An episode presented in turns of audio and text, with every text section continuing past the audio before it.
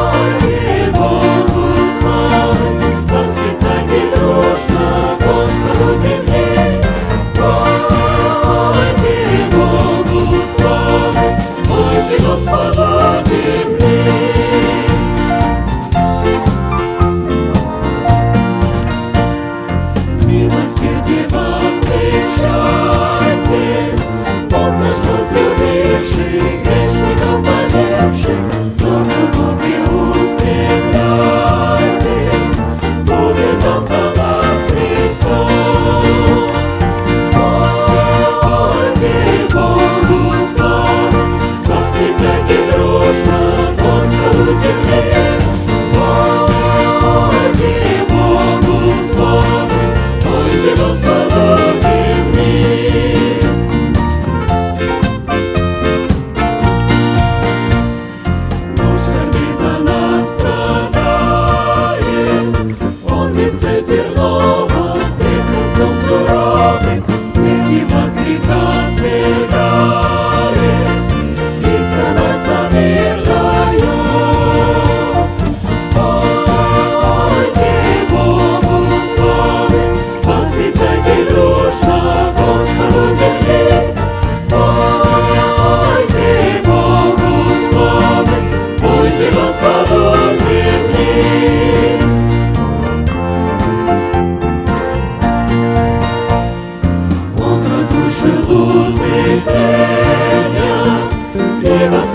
встрети рано на рассвете.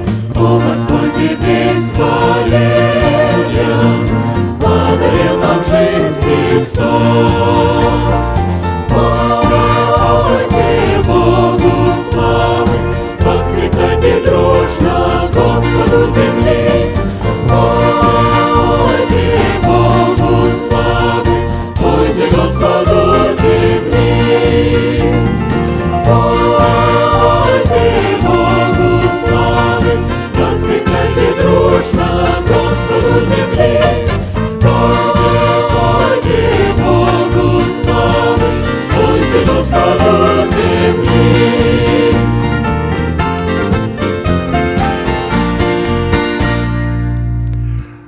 Наши головы в молитве.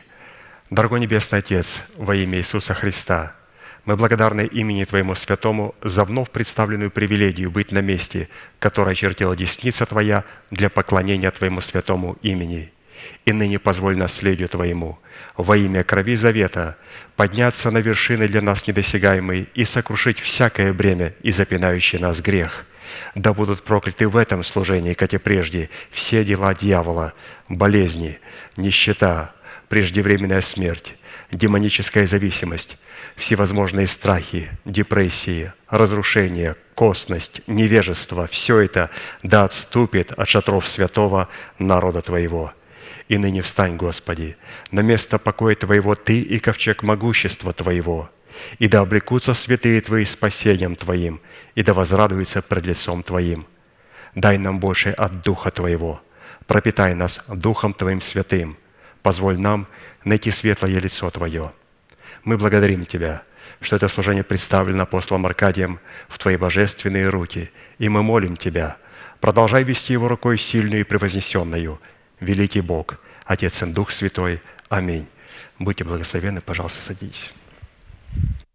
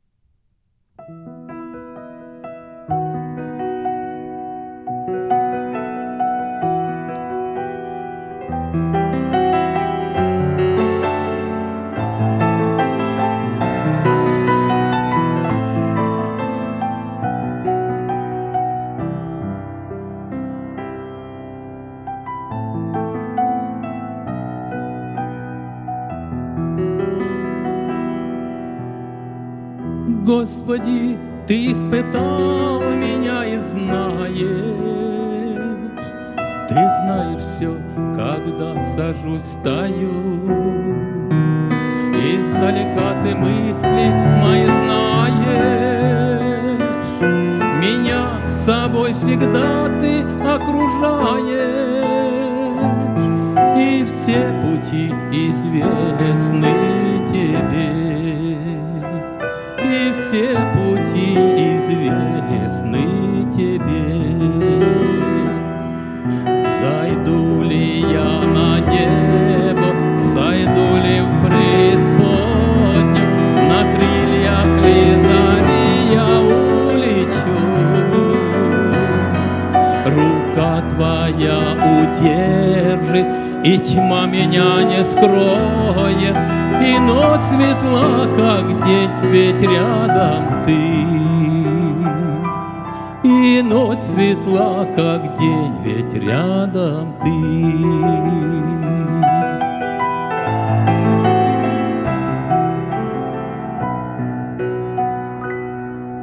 Еще нет слов, а ты все уже знаешь. Куда пойду от Духа Твоего? И на меня Ты руку полагаешь, Меня своей любовью обнимаешь, От лика Твоего не убегу от лика Твоего не убегу. Зайду ли я на небо, сойду ли в преисподню, На крыльях ли зари я улечу? Рука твоя удержит, и тьма меня не скроет, И ночь светла, как день, ведь рядом ты ночь светла, как день, ведь рядом ты.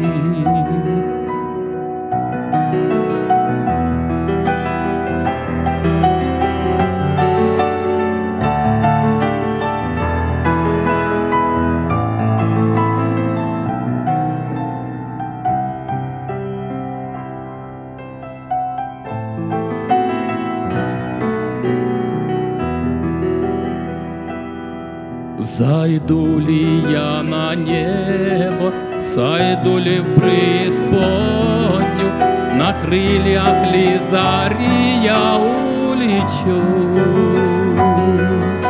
Рука Твоя удержит, и тьма меня не скроет, И ночь светла, как день, ведь рядом Ты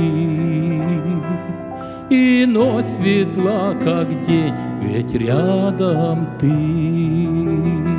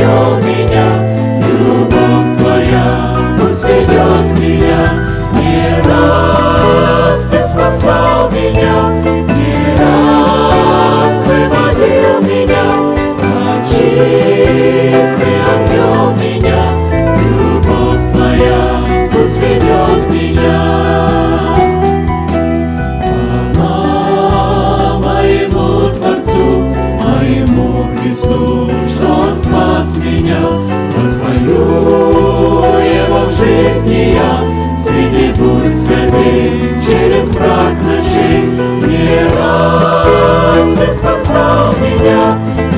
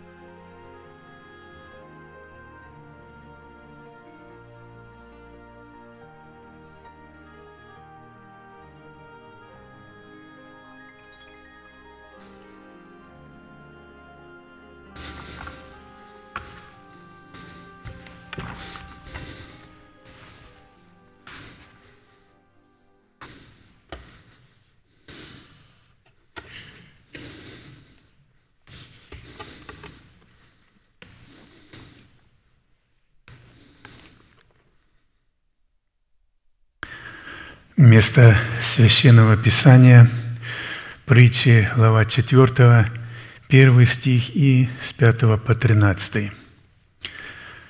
«Слушайте, дети, наставления Отца, и внимайте, чтобы научиться разуму. Приобретай мудрость, приобретай разум, не забывай этого и не уклоняйся от слов уст моих. Не оставляй ее, и она будет охранять тебя. Люби ее, и она будет оберегать тебя. Главная – мудрость. Приобретай мудрость, и всем имением твоим приобретай разум. Высоко цени ее, и она возвысит тебя, она прославит тебя, если ты прилепишься к ней. Возложит на голову твою прекрасный венок, доставит тебе великолепный венец. Слушай, сын мой, и прими слова мои, и умножатся тебе лета жизни. Я указываю тебе путь мудрости, веду тебя по стезям прямым. Когда пойдешь, не, будешь, не будет стеснен ход твой, и когда побежишь, не споткнешься. Крепко держись наставления, не оставляй, храни его, потому что оно – жизнь твоя». Проповедь апостола Аркадия «Цена мудрости». Это изреченное, помазанное, изреченное Слово Божие, и поэтому оно живое и оно действенно. Говоря о мудрости и о цене ее, Соломон, царь израильский, под водительством Духа Святого дает нам наставление о том, как приобрести эту мудрость. И пастырь говорит, в процитированных мною стихах есть четыре ключевых слова. «Слушай», «приобретай», «не уклоняйся», «не оставляй». Но прежде чем мы остановимся на значении каждого из этих слов, необходимо привести к общему знаменателю некоторые образы и ассоциации, которые вызывает у каждого из нас слово «мудрость». Каждое слово имеет свое звучание и свое значение и ассоциируется в сознании человека с образом, заложенным в том понятии, которое оно выражает. Когда мы, к примеру, произносим слово «дом» или «сад», в нашем сознании возникают образы либо своих, либо каких-то иных обезличенных домов и садов – Намного сложнее образы тех слов, которые выражают такие абстрактные понятия, как зло, блаженство, добро, мудрость. Когда мы говорим о зле, у нас возникают образы всех видов добра. Зла. Когда мы говорим о добре, то образы всех проявлений добра. Слово «блаженство» вызывает в нашей памяти образы того, что связано у нас с этим словом. К сожалению, у многих людей слово «мудрость» ассоциируется только с накоплением определенной суммы знаний или жизненного опыта. Но в книге притчи Соломоновой говорится не о мудрости душевной, земной или мудрости бесовской. Здесь говорится о какой-то совершенно иной мудрости. Апостол Иаков пишет, «Если в вашем сердце вы имеете горькую зависть и сварливость, то не хвалитесь и не лгите на истину. Это не есть мудрость, нисходящая свыше, но земная, душевная, бесовская. Но мудрость, сходящая свыше, во-первых, чиста, потом мирна, скромна, послушлива, полна милосердия и добрых плодов, беспристрастна и нелицемерна. Следовательно, есть мудрость, сходящая свыше – и эта мудрость не приходит вместе с накопленным опытом, не покупается и не продается за деньги. Эту мудрость не постигнешь ни в одном учебном заведении мира. Это трансцендентная мудрость, то есть мудрость, превосходящая наши возможности, находящаяся за границами наших разумных постижений. Она божественна – и познать эту божественную мудрость можно только в одном месте – в теле Христа, которое есть церковь, собрание святых людей, составляющее в первую очередь организм, и только потом организацию. Какое бы богословское заведение вы не закончили, какое бы помазание не было на этом учреждении, если вы не пребываете в теле – Придя туда, придете туда, вы ничего там не постигнете. Если вы находитесь на этом служении, но при этом пребываете вне тела, вы ничего не сможете постигнуть из мудрости, которая содержится в Слове Божьем. Кое-что из сказанного на собрании вы, возможно, и будете понимать, но как только заговорит Дух Святой – произнесенное им будет недоступно для вашего понимания, ибо сказано, душевный человек не принимает того, что от Духа Божия, потому что он почитает это безумием и не может разуметь, потому что о сем надобно судить духовно. Итак, первая составляющая, которую мы рассмотрим, роль Отца в Церкви – Духовные откровения можно понимать только будучи в теле. И говоря о теле, я имею в виду тоже, пастырь говорит, что написано в Библии, согласно которой тело – это церковь Иисуса Христа. И, конечно же, как и любое тело, церковь имеет свою голову Христа, который представляет себе себя в лице пятигранного служения –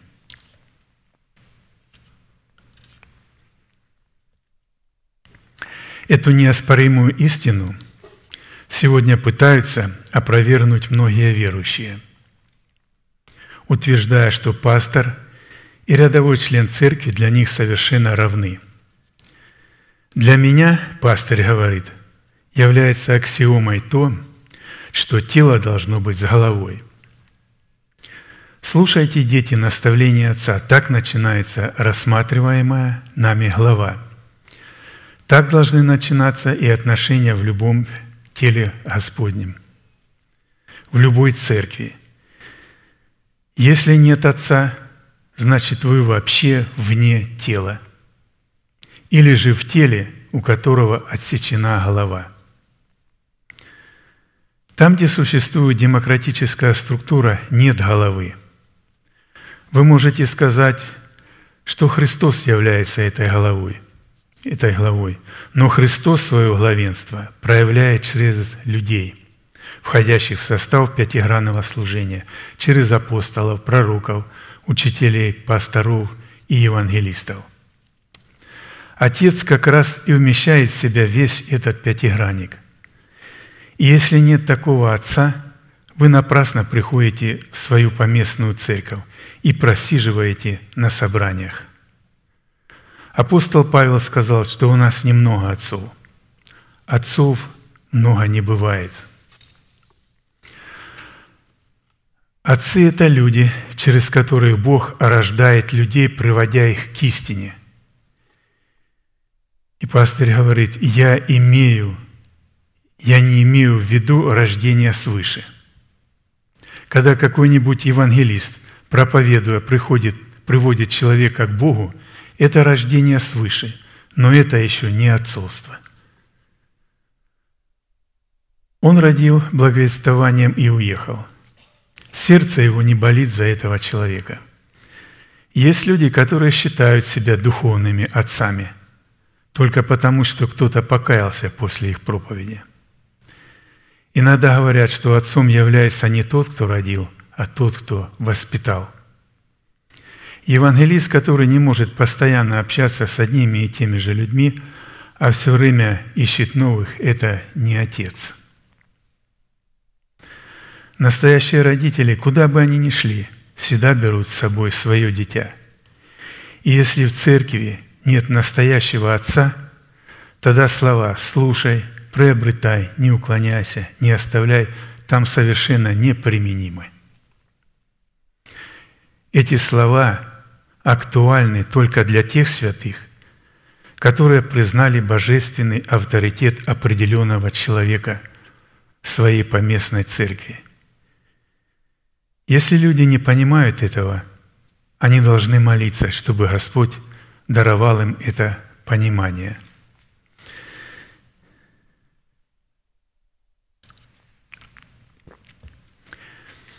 Итак, что же такое мудрость? Слово Божие говорит, что мудрость – это одно из имен Бога, которое является характерной чертой Его сущности. Только Он мудр. Слово Божие называет второе лицо Божества Иисуса Христа мудростью, потому что Он сделался для нас премудростью от Бога. Как написано 1 Коринфянам 1.30. «От Него и вы во Христе Иисусе, который сделался для нас премудростью от Бога, праведностью, освящением и искуплением. И Слово Божие говорит о том, что именно этой мудростью, художницей при Боге, было сотворено все видимое и невидимое. Вот как написано. «Господь имел меня, мудрость, началом пути своего – Прежде созданий своих исканий от века я помазана, от начала прежде бытия земли. Мною цари царствуют, и повелители узаканивают правду. Мною начальствуют начальники и вельможи, и все судьи земли. Притчи 8, 22, 23. Соломон понял это, хотя и не до конца, и попросил у Бога – мне ничего не нужно, дай мне премудрость. Мудрость от Бога, поэтому обладающий этой мудростью имеет юридическое право созидать. Мудрость – это слово, которое было у Бога. И поэтому, говоря о мудрости, пастор говорит, я имею в виду не нечто абстрактное, а конкретное Слово Божье, способное творить и созидать. Очень многие святые, не обладая этой мудростью, дерзают повелевать демонам, говоря, «Сатана, во имя Иисуса Христа отойди». Но сатана не уходит. Или же во имя Иисуса Христа берут какие-то обетования, но это не приходит. Почему? Слово Божие говорит, что премудрость будет созидать. Она созидательница и устроительница всего – Премудрость может не только строить новое, она может воссоздать и разрушенное. Апостол Павел сказал, что пятигранное служение руководители церкви, данное ей как самые большие дары с одной целью – чтобы церковь пришла в совершенство, в полную меру возраста Христова. Когда человек достигает этого возраста, к нему приходит юридическая возможность созидать. Но до тех пор, пока он не пришел к совершенству, он не способен делать этого. Вот как написано 1 Петра 2.5. «И сами, как живые камни, устрояйте из себя дом духовный, священство святое, чтобы приносить духовные жертвы, благоприятные Богу и Иисусом Христом». Видите, если мы не придем, не возрастем эту в меру полного возраста Христова, мы не сможем приносить, мы не сможем устроять и созидать, потому что душевный человек не разумеет и не понимает этого и не может приносить эти духовные жертвы. Только человек, возросший в меру полного возраста Христова. И возрасти мы можем только через пятигранное служение, только через эти большие дары. Поэтому как мы слышали, если нет Отца в Церкви, то люди не способны возрастать. Потому что только Отец рождает к истине. Слово Божие говорит, наследник, царский сын, доколе пребывает в детстве, ничем не отличается от раба, хотя и господин всего – но когда он придет в совершенные лета, тогда министры начнут ему подчиняться. Когда царскому сыну всего 12 лет, и он вздумает приказать военному министру объявить войну какой-либо стране, министр не будет выполнять его приказания. Но когда этот отрок придет в совершенный возраст, ему будут переданы юридические права. Господь не дарует прав тем своим чадам – которые не пришли в совершенный возраст. Мудрость – это дар Божий, и она будет созидательной силой. Она будет воскрешать из мертвых, восстанавливать то, что ранее казалось безнадежно разрушенным. Но только при одном условии – если у нас будет Отец, которого мы будем слушать. Наставление Отца как раз и является той мудростью, тем созидательным словом, которое Бог будет давать ему для нас. Крепко держись наставления, потому что оно – жизнь твоя. Это наставление – вторичное проявление божества, потому что оно – суть, святая премудрость. Итак, я напомню тут некоторые места, где Исайя 50 глава с 4 по 5 стихи говорится, «Каждое утро Он пробуждает, пробуждает ухо мое, чтобы я слушал, подобно учащимся. Господь Бог открыл мне ухо, и я не воспротивился, не отступил назад». Еще Псалом 93, 9. «Насадивший ухо не услышит ли, и образовавший глаз не увидит ли?» Иакова 1:21. «Посему, отложив всякую нечистоту и остаток злобы, в кротости примите насаждаемое слово, могущее спасти ваши души». Видите, насаждаемое слово, мы можем принять его только в кротости. Вы знаете, что есть много высокоинтеллектуальных людей – но они не будут понимать Слова Божьего. Для этого нужно быть святым и от Святого Духа принимать разумение. Ибо цена этой мудрости высока только потому, что это святая мудрость. Все, что есть у Бога, святое.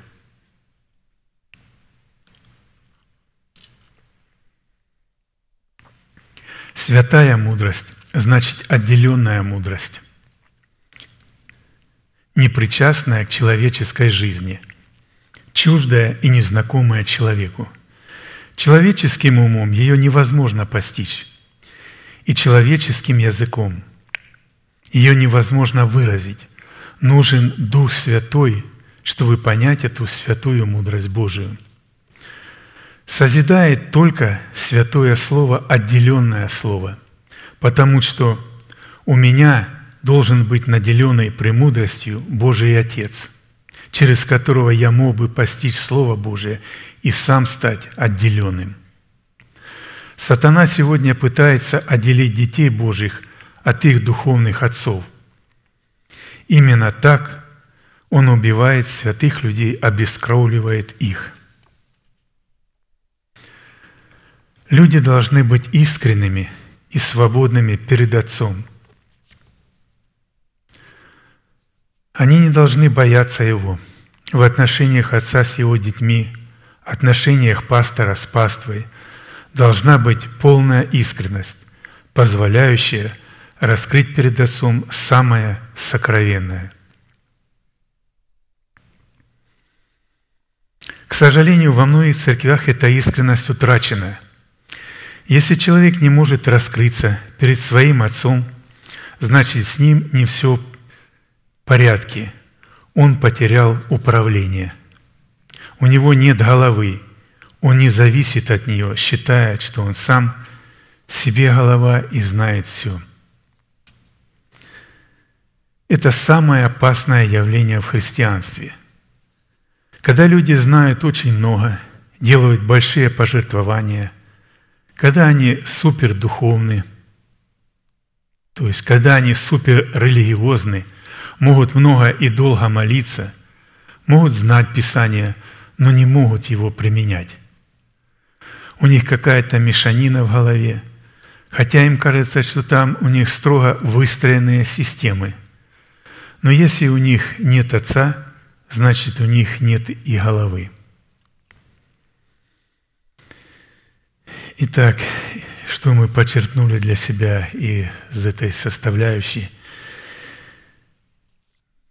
Я напомню одно место, которое недавно было также или в пятницу, или в воскресенье, я не помню, напомню, но я его выписал, то каким образом следует задействовать имеющиеся истины – для сохранения в своем сердце обетования, состоящего в усыновлении нашего тела искуплением Христовым. И вот только, и это только через дисциплину праведного и доброго мышления, которая состоит в преклонении своего сердечного уха к словам мудрых сердцем и обращение своего сердца к знанию своего Отца – а также в хранении полученного знания, сокрыв его в своем сердце. Вот как написано в притче 22, 17, 19. «Преклони ухо твое и слушай слова мудрых, и сердце твое обрати к твоему знанию, потому что утешительно будет, если ты будешь хранить их в сердце твоем, и они будут также в устах твоих, чтобы упование твое было на Господа. Я учу тебя, и сегодня, и ты помни. Итак, следующая составляющая – это цена слушания.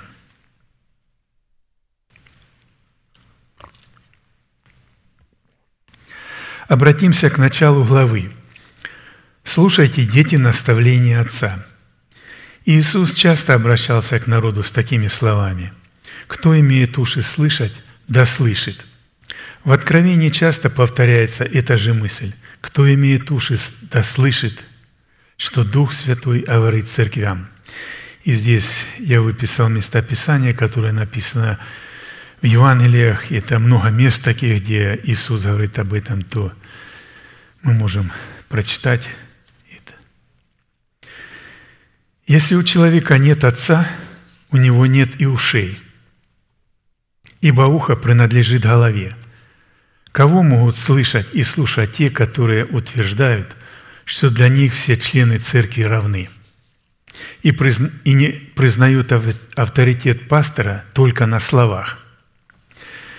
Ведь Дух Святой дает нам слышание Слова Божия только через уши Отца. Только от Его глаз к нашим глазам приходит видение чудес Божьих. Обратите внимание – Такие органы, как зрение, слух, обаяние, находятся в области головы и являются функциями коры головного мозга. то есть функциями головы.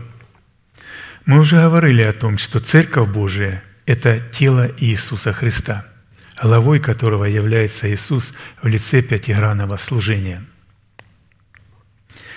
И если мы не признаем этого, значит, мы не можем слушать.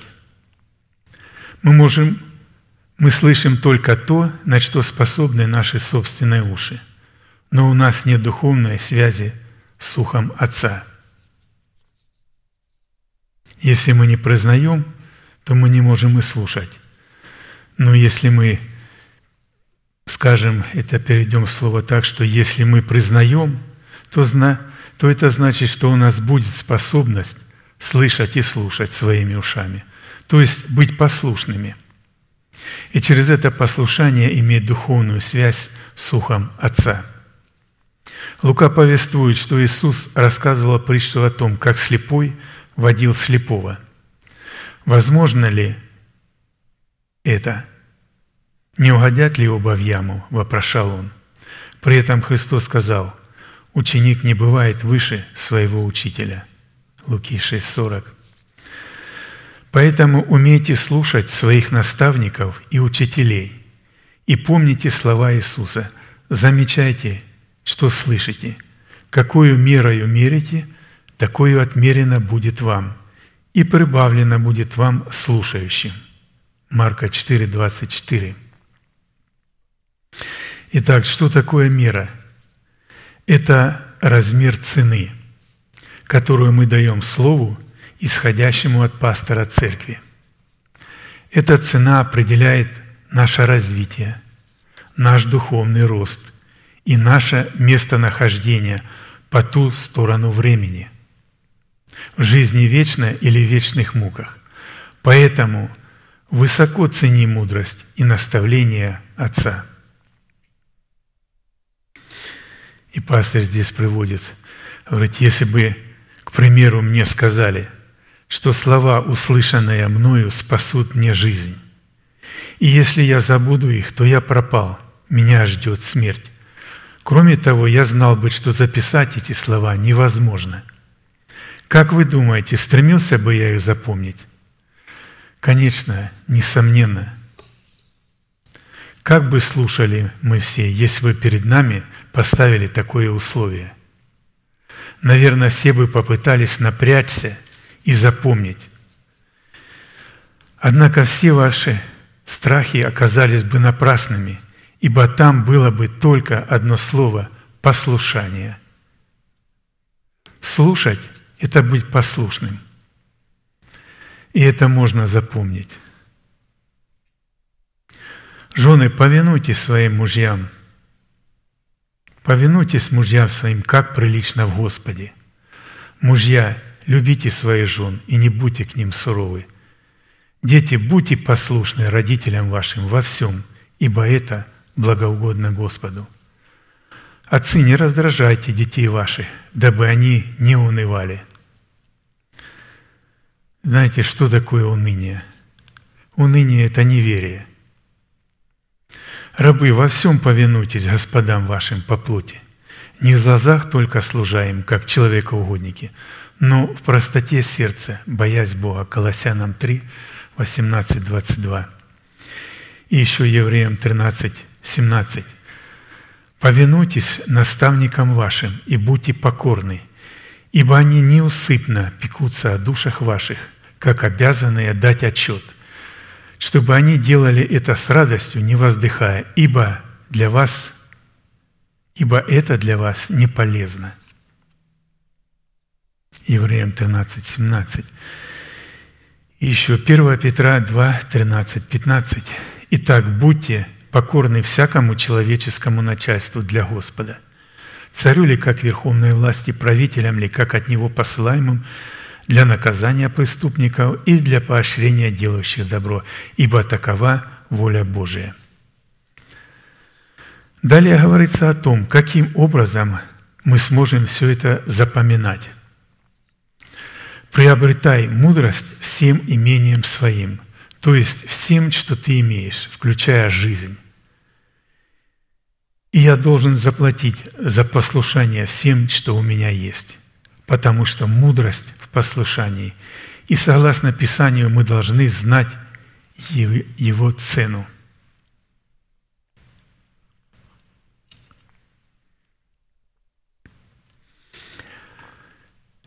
Мы должны знать, кому мы должны быть послушны, в каких пределах и до какой степени. Иисус сказал, «Овцы мои знают голос мой». Овцы будут знать голос своего пастыря. И пастырь говорит, что здесь я не имею в виду Иисуса. Я имею в виду пастора, за которым они пойдут, потому что Иисус будет говорить со святыми своими через этих пасторов – голос Иисуса будет доходить до паствы только через пасторов.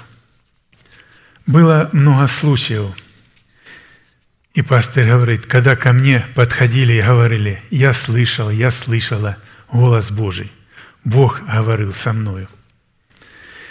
И я спрашивал, почему вы уверены, что это Бог говорил с вами?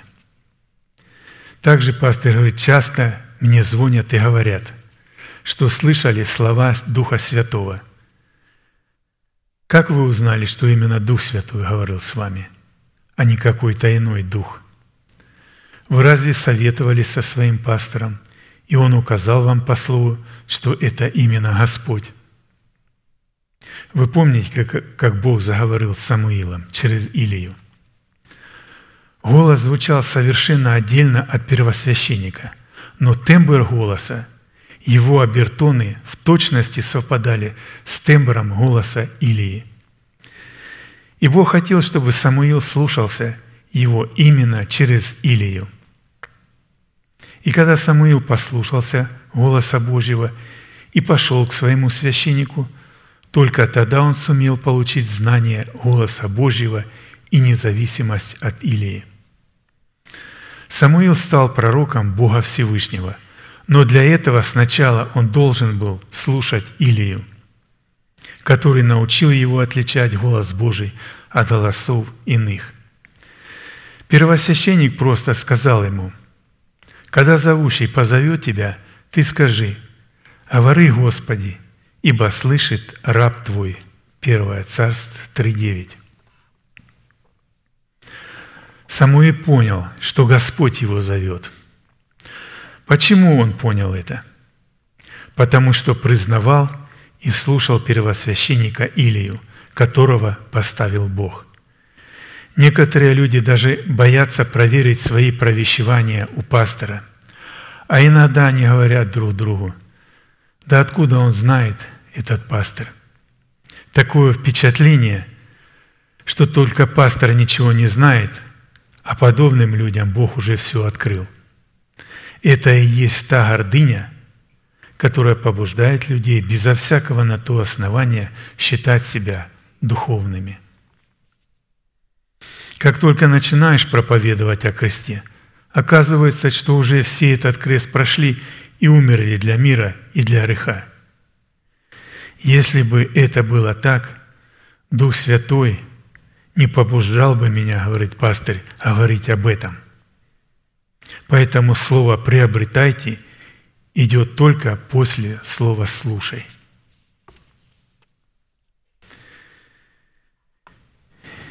И пастырь говорит здесь, когда я полностью осознал цену мудрости, я могу ее приобрести. Каждое приобретение имеет свою цену, и платить нужно за все. Собственно, и само слово «приобретать» значит платить за что-то. Итак, следующая составляющая будет «Всем имением твоим приобретай мудрость». Когда человек многие годы учился и приобрел знания в какой-то отрасли науки, он получил их ценой своих усилий, своей работы. Но здесь речь идет о другом приобретении и о совсем о другой цене – Безусловно, нужно быть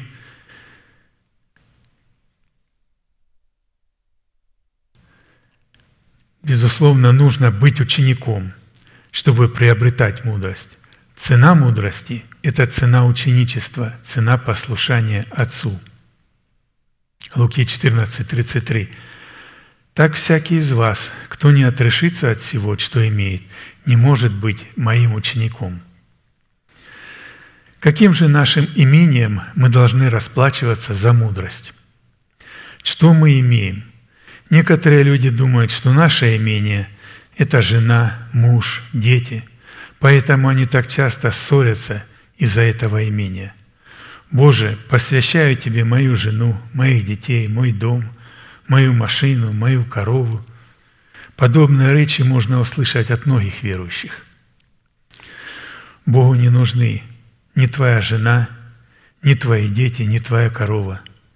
Богу нужен только ты сам.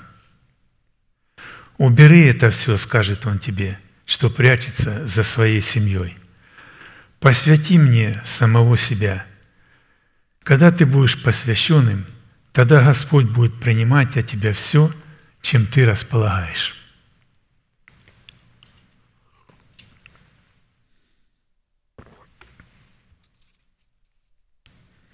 Мудрость Творца безгранична. Ее не может быть, ее не может быть немного или больше.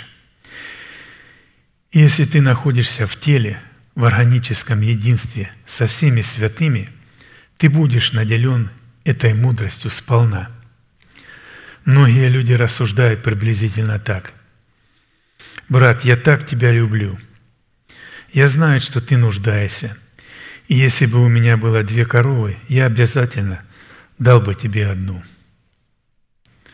Такие люди не только не готовы поделиться с братом тем, что они уже имеют, они никогда не дают Богу того, что принадлежит Ему по праву. Мудрость Божия гласит, «Отдай мне все, что ты имеешь». И мы должны исходить только из этого. Мы должны отдать Богу все, что имеем, чтобы иметь возможность исходить от Его Слова и жить Его Словом – это гораздо больше, чем попросил Илья пророку бедной вдовы из Сарепты Сидонской. «Сделай небольшой опреснок для меня и принеси мне, а для себя и своего сына сделаешь после». 3 Царств 17.13. Мы бы могли назвать этот поступок вызывающим. Как это так? Взять у бедного человека последнее, что у него есть, а как же сама вдова, как ее голодный ребенок? Есть ли у тебя сердце? В первую очередь нужно покормить ребенка.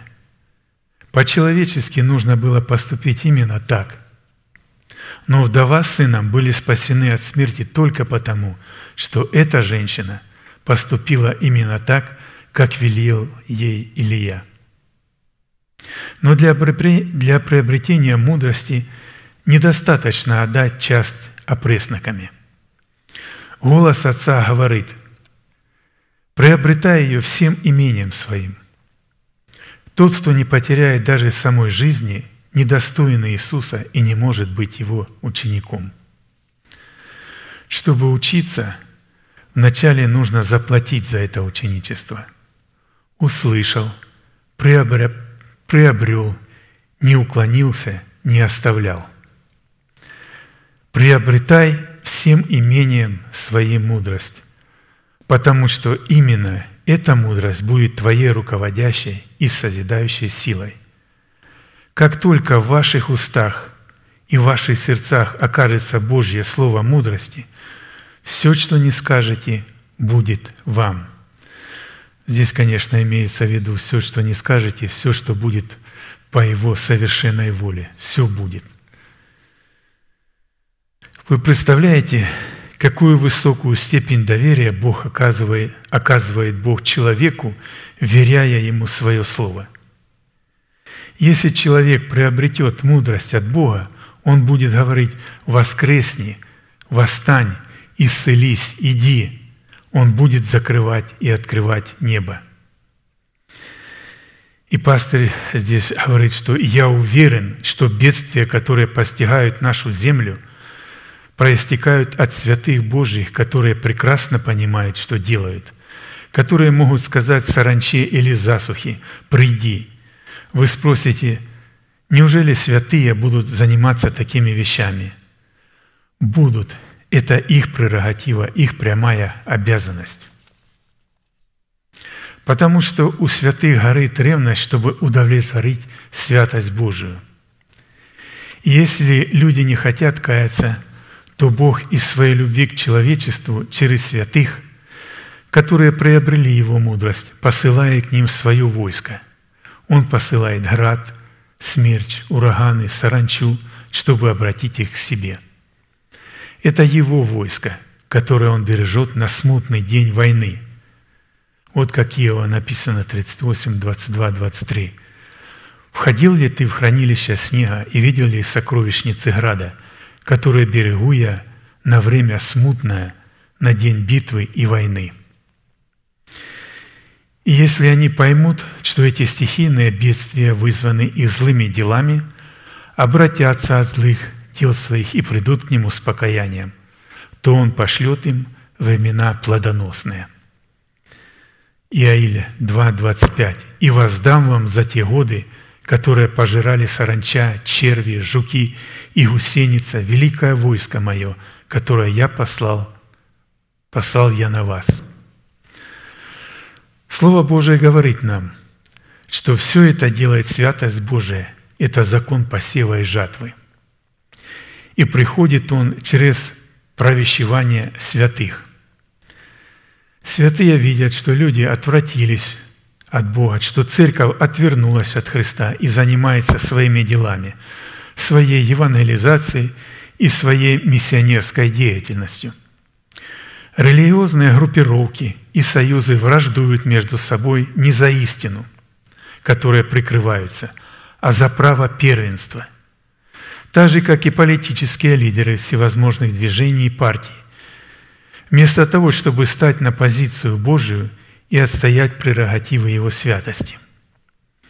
Сегодня они выступают против святости Божией, против структуры Божией, против Его святой теократии, против Его святого гнева и святого суда.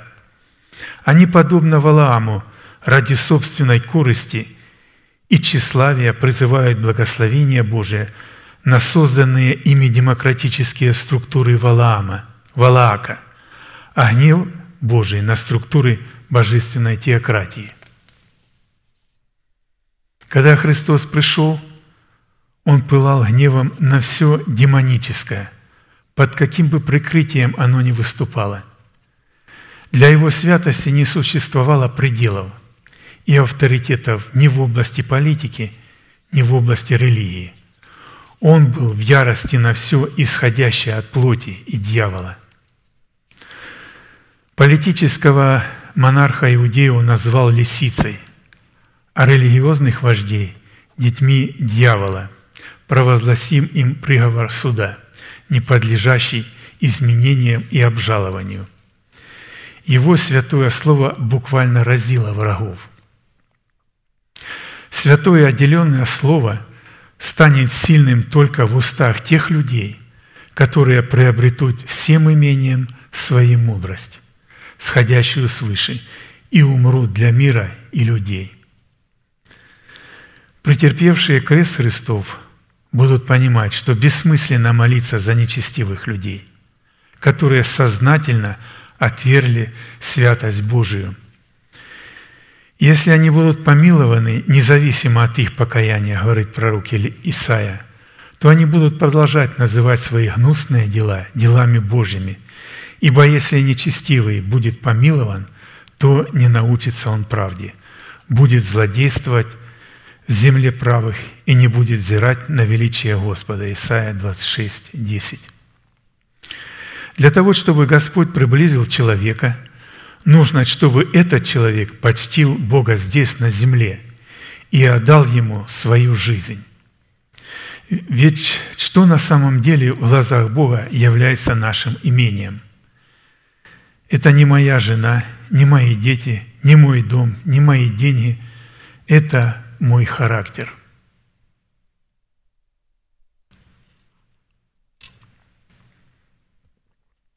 Как только мой характер становится Христовым, то все, о чем мы только что говорили, начинает принадлежать Богу.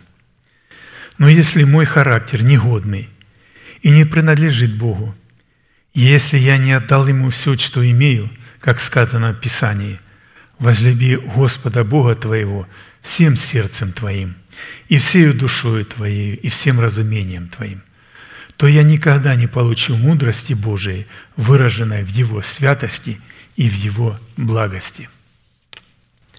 В Библии ничего не сказано ни о деньгах, ни о доме, ни о детях.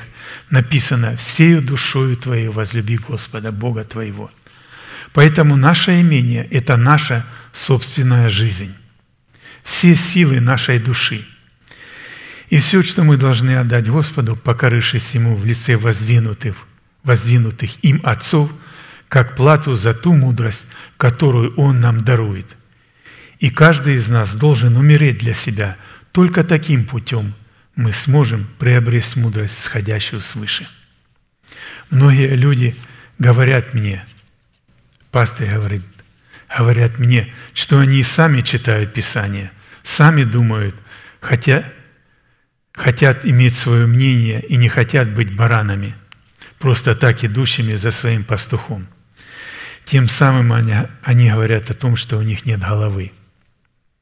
Овца себя так не ведет, хотя ей и неведом путь, по которому ведет пастух, но зато ей хорошо ведом голос пастуха – которые она может легко и свободно отличать от других голосов и бежать от них, уклоняться, не прислушиваться к ним.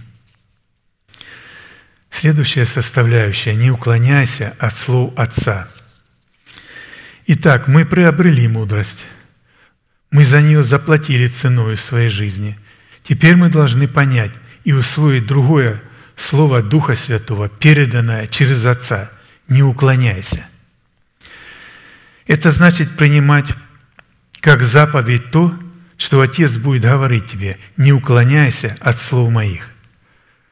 От чего-то, конечно, и следует уклоняться, но только нет наставлений своего отца. Давид, например, уклонился, когда Саул, которого он назвал и почитал своим отцом, бросил в него копье, и оно пролетело мимо. В определенных случаях уклоняться – это либо спасти, либо погубить свою жизнь. Если это копье будет уничтожать моего ветхого Адама, пусть оно поражает меня. Но если копье пущено в моего нового человека, то следует уклониться. Написано, что не следует уклоняться от мудрости, а мудрость – это советы Отца. И Соломон их называет заповедью.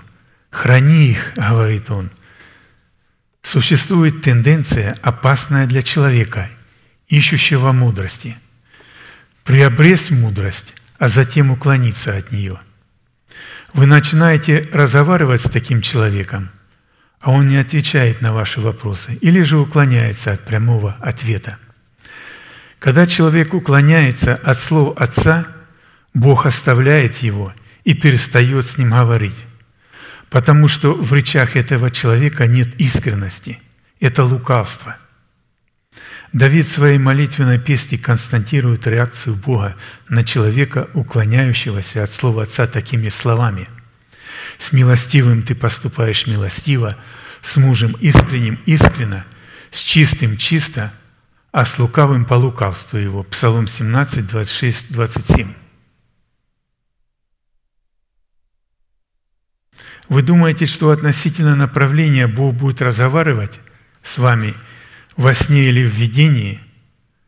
Относительно направления Он будет говорить с вами только через людей, входящих в состав пятигранного служения. А саму беседу с человеком, представляющим пятигранное служение, вы должны считать привилегией. Встречаясь с такими людьми, спрашивайте их, задавайте вопросы – а также искренне отвечайте на их вопросы, поставленные вам. Это ваш день и ваш час. Бог будет говорить с вами через этого человека. А если вы не воспринимаете в нем посланника и представителя Бога, то вы начинаете юлить, рассказывать, что попало, тратить время впустую, а животрепещущие вопросы даже боитесь задать, считая, что только Бог должен знать о самом сокровенном. Вы просите помолиться за вас. За что же пастырь говорит, я должен молиться? Как я буду просить Бога что-то, не зная даже, насколько чисты и правомерны ваши нужды? Хорошо, мы помолимся, но вы ничего от этого не получите. Вы должны назвать вашу нужду, раскрыться перед посланником Бога. И поэтому здесь говорится «не уклоняйся». Когда Бог говорит через Отца, начинает подходить к вам и говорить с вами, это счастье. Не уклоняйтесь от советов своего Отца, а в точности исполняйте их. И, наконец, заплатив и приняв мудрость в советах Отца, не оставляйте ее. Следующая составляющая – не оставляй наставления Отца – написано «не оставляй ее, мудрость, и она будет охранять тебя, люби ее, и она будет оберегать тебя». Бывает так, что человек послушал, приобрел, не уклонился от слова Отца, но потом оставил приобретенную мудрость. Слово Божие говорит о подобных людях так. «Оставивши прямой путь, они заблудились, сидя по следам Валаама, сына Васорова, который возлюбил мзду неправедную». 2 Петра 2,15. Видите, оказывается, можно иметь венец этой мудрости, а затем потерять его. В Откровении прямо написано «Се ряду скоро, держи, что имеешь, дабы кто не восхитил венца твоего». Откровение 3.11. Оказывается, венец может быть восхищенным. А посему Слово Божие говорит «Берегись, не оставляй наставления Отца своего». Здесь говорится о том, что приобретая мудрость Божию, мы должны проявлять постоянство.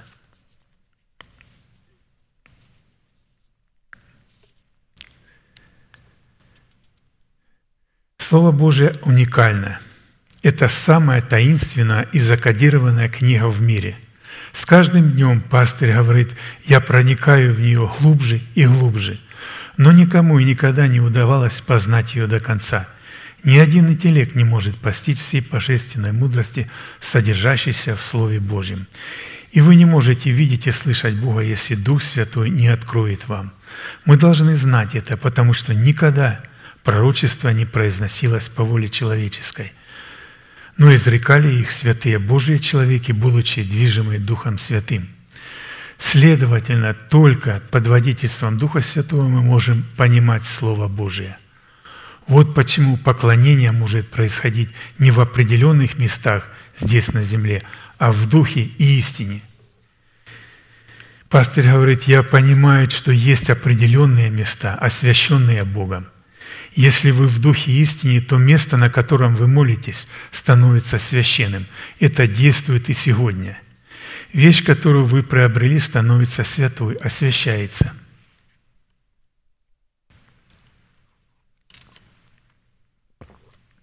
Вы приобрели эту вещь закона. Вы ее не украли, потому, поэтому все купленное вами на торгу ешьте и носите без всякого исследования. Только прежде освящайте Словом Божиим. Провозгласите юридическую формулу. Эта вещь принадлежит мне по праву, и теперь она будет святой, то есть отделенной, потому что я ее буду носить.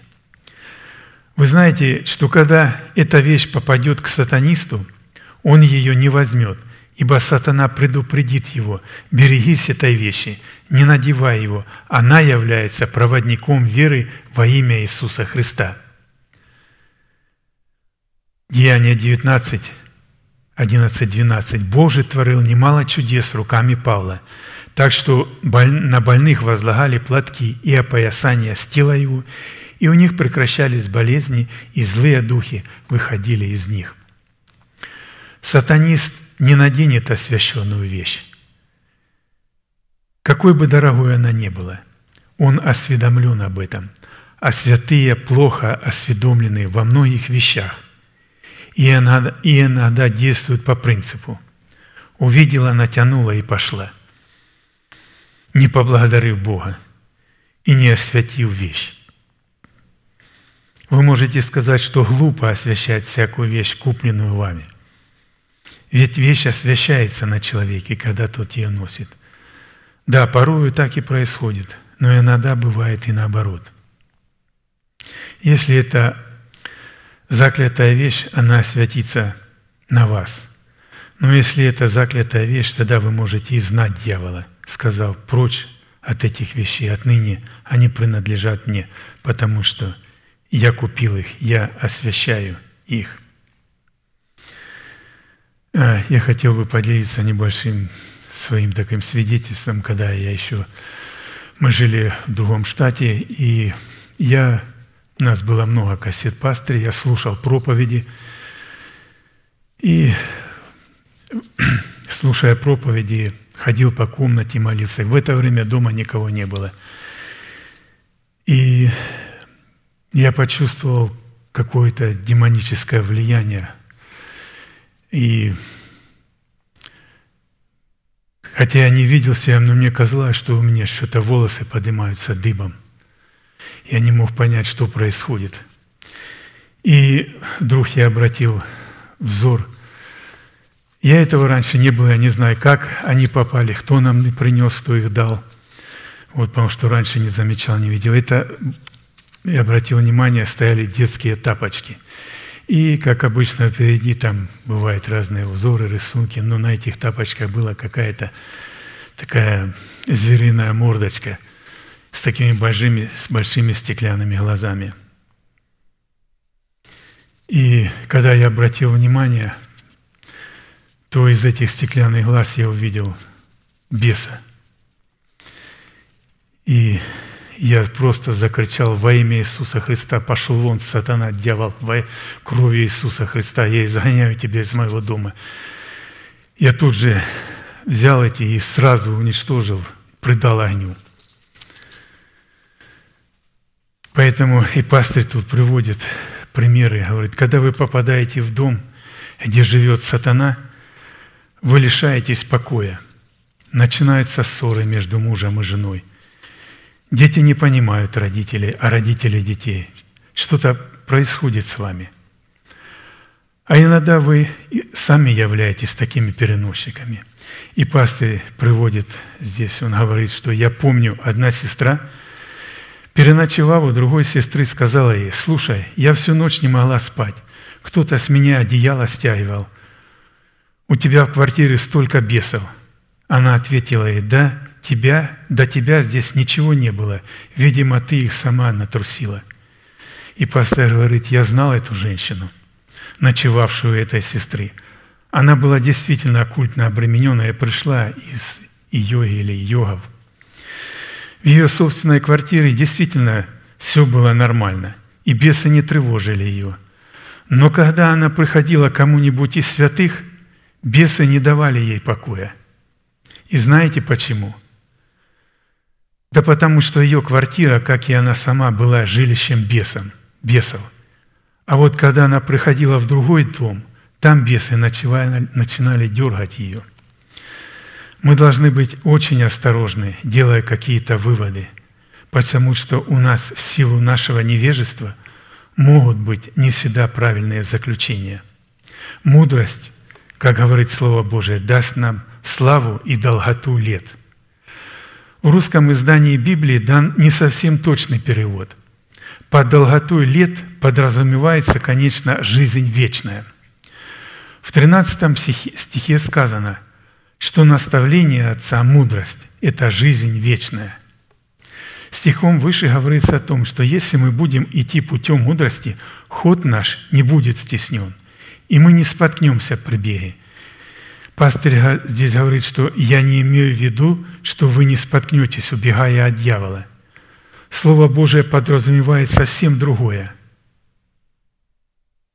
Когда вы будете догонять дьявола, то не споткнетесь, ибо сказано, что праведник смел, как лев. А лев не ляжет, пока не съест свою добычу и не напьется крови убитого. Он встал, приготовился и пошел. Христос, как лев, встал и нигде не споткнулся. Он настиг дьявола и не сложил его. А праведник пребывает в Иисусе Христе, находится в Иисусе. Находиться в Иисусе можно только тогда, когда вы находитесь в теле Его, в церкви, и признаете статус не какой-то неопределенной вселенской церкви, а церкви совершенно определенной. Что-то с микрофоном у меня или что? Я не пойму. Так, сюда. Надо было подсказать сразу раньше. Э, есть люди, которые забывают о том, что поместная...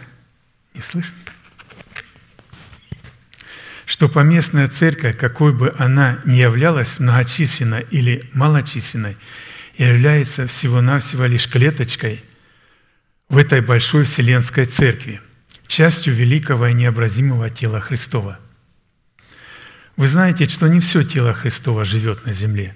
Часть тела Господня сегодня находится на небесах. Более двух, тысяч, более двух тысячелетий святые уходили на небеса, и они тоже принадлежат этому телу. Поэтому и написано, что мы приступили к церкви первенцев, написанных на небесах. Евреям 12, 23. Они уже там, а мы здесь. Но мы соединены, и они нас ожидают, наблюдая за той войной, которую мы ведем, за нашей жизнью. Бог сделал их великим облаком свидетелей. Конечно, они не могут ходатайствовать за нас. Свидетель не всегда ходатай. Иисус всегда свидетель и ходатай. Дух Святой есть ходатай. Но Иисус или Дух Святой могут ходатайствовать только через человека – живущего на земле в теле. Как только человек разделяется с телом и переходит в вечность, он не может быть ходатаем, через которого мог бы ходатайствовать Дух Святой. Он приобщается к великому и многочисленному облаку свидетелей. Бог заключил себя в человека, и если мы не ходатайствуем друг за друга, то Святой Дух не будет делать этого без нас – он будет только побуждать нас к ходатайственной молитве. Дух Святой живет во мне, и мои уста – это Его уста. Мои руки – это Его руки. Написано «молитесь друг за друга». Для чего? Чтобы исцелиться. И здесь пастырь говорит, «Я, подчиняясь побуждению Духа Святого, начинаю изливать из себя ходатайство Духа Святого». Я начинаю томиться об этом человеке, когда вижу, что с ним не все в порядке. Я не могу спокойно спать, поэтому и начинаю молиться. Господи, помилуй этого человека. Грехи и страдания другого человека тяжким бременем ложатся на нас и не дают нам покоя, пока не будет излито достаточной меры ходатайства – Истинно святые Божьи люди знают, о чем я говорю. Каждый из нас знает возникающее с первого взгляда чувство к другому человеку. Это либо жалость и сострадание, либо неизвестно откуда взявшаяся неприязнь. Боль пронизывает вас, и вы начинаете молиться за этого человека. Это и есть Дух Святой, ходатайствующий через вас за другого человека – Поэтому приобрести мудрость – это значит быть в теле, ходатайствовать друг о друге, молиться друг о друге, защищать друг друга, но в то же время исторгать нечестивое, потому что здоровое тело имеет иммунитет против болезней и постоянно борется со всеми болезнетворными микробами, которые проникают в тело – чтобы заразить его и отключить его от Отца, который представляет Христа, главу тела Церкви.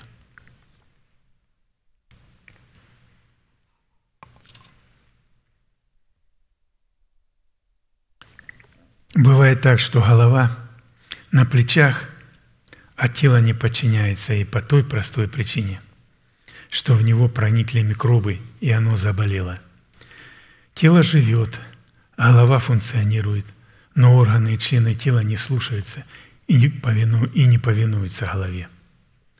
Римлянам 6.19 написано, «Как предавали вы члены ваши в рабы нечистоте и беззаконию на дела беззаконные, так ныне представьте члены ваши в рабы праведности на дела святые». Итак, что мы из всего этого могли извлечь?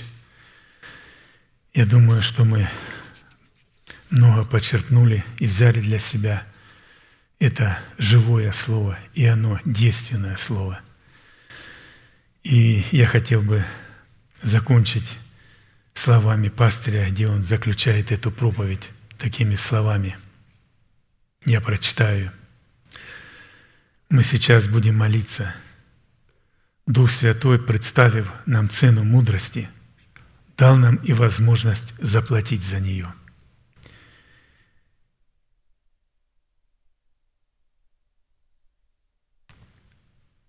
Если кто-то из нас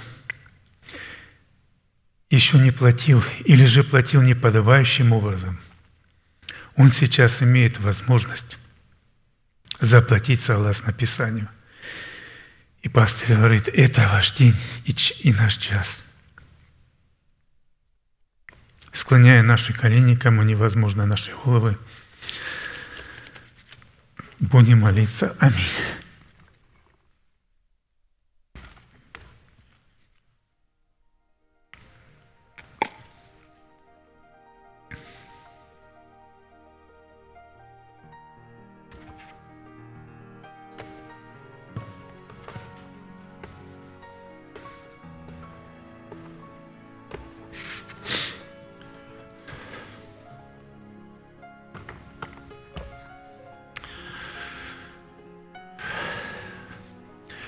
Дорогой Небесный Отец, во имя Иисуса Христа,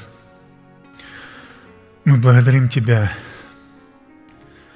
за это благословенное место, которое очертила десница Твоя для поклонения Твоему святому имени, где мы можем поклоняться в духе и истине, потому что на этом месте – пребываешь Ты. Это место освященное. Это место, оно соединено этой лестницей с небом, по которой ангелы Божии восходят и не сходят. Хотя мы не видим, не чувствуем, но в духе они пребывают здесь, Потому что Дух Святой на этом месте.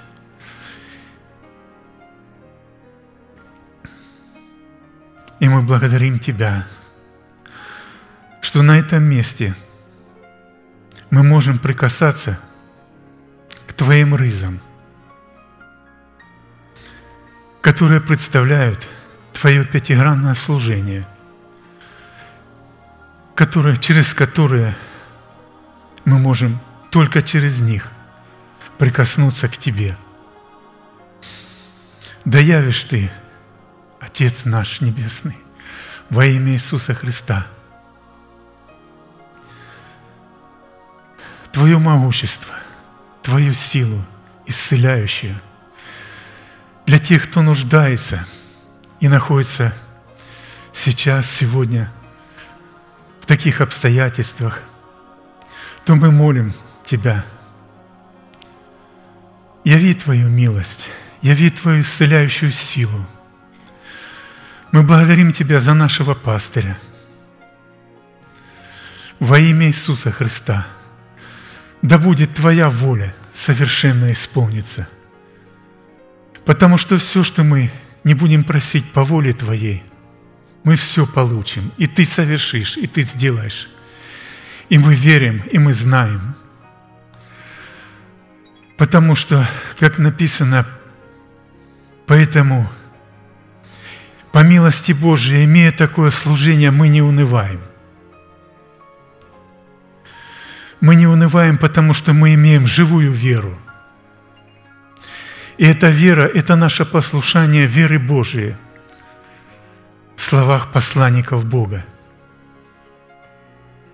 И только через эту веру мы можем получить все необходимое, потребное для жизни и благочестия. Я благодарю Тебя, Отец Небесный, за это слово, которое мы слышали. Да будет оно животворить и действенно в наших сердцах, чтобы мы могли его применять в послушании в нашей жизни, чтобы нам слушать, приобретать, не уклоняться и не, ук... и не отступать от этого слова. Мы благодарим Тебя. Благодарим Тебя за предстоящее служение. Да будет благословено Слово Твое, которое будет положено на этот стол хлебов предложения. Да будет благословено, возвеличено и прославлено имя Твое во имя Иисуса Христа. Аминь. Отче наш – сущий на небесах, да святится имя Твое, да придет Царствие Твое, да будет воля Твоя и на земле, как и на небе. Хлеб наш насущный подавай нам на каждый день, и прости нам долги наши, как и мы прощаем должникам нашим. И не веди нас в свои искушения, но избав нас от лукавого, ибо Твое есть царство и сила – и слава во веки. Аминь.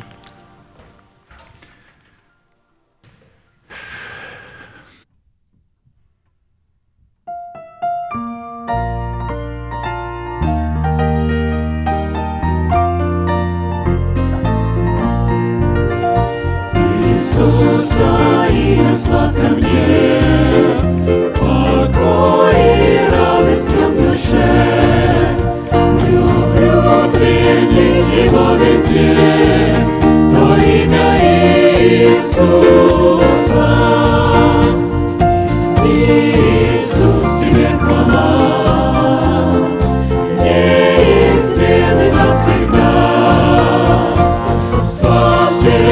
Славьте все уста, то имя Иисуса.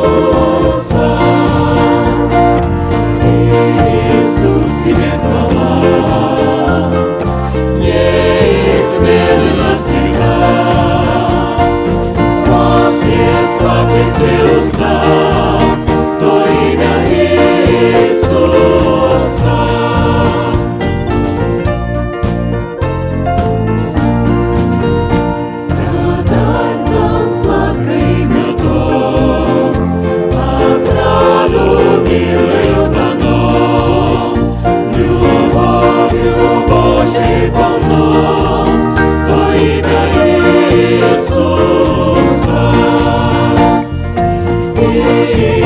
Иисус, тебе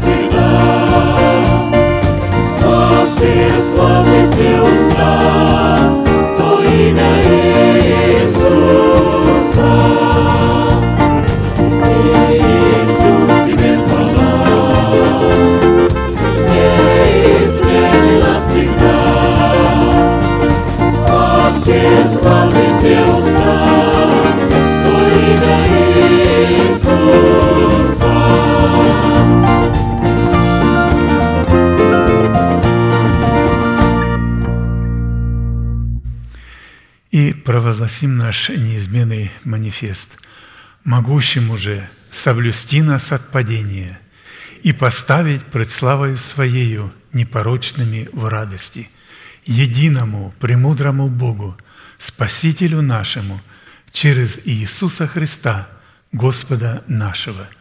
Слава и величие, сила и власть прежде всех веков, ныне и во все веки. Аминь. Служение наше закончено. Следующее служение будет в пятницу на этом же месте. И объявление, святые, у нас гости из Германии, это сестра Наташа с сыном своим Ваней. Пожалуйста, выйдите сюда, мы на вас посмотрим, мы вас видим первый раз. Вот, пожалуйста, они из Германии остановились. Вы знаете, вот, наверное, вот встаньте, потому что, чтобы вас видели, я-то знаком с аудиторией. Да, вот, пожалуйста, это сестра Наташа с сыном Ваней. Ваня, тебе сколько лет? Девять. Ты говоришь по-русски? Молодец. Ты наших э, деток научишь говорить по-русски? Немножко. А то они любят говорить так, больше так по-английски. Скажи, ребята, надо говорить по-русски, ведь пастор Аркадий, он проповедует по-русски. Поэтому, чтобы они немножко подтянули русский язык, наши детки. Ну, пожалуйста, вот они остановились, общайтесь с ними, приглашайте их. Очень да, да, они остановились у брата Анатолия и сестры Елены Гергала. То есть они их приняли.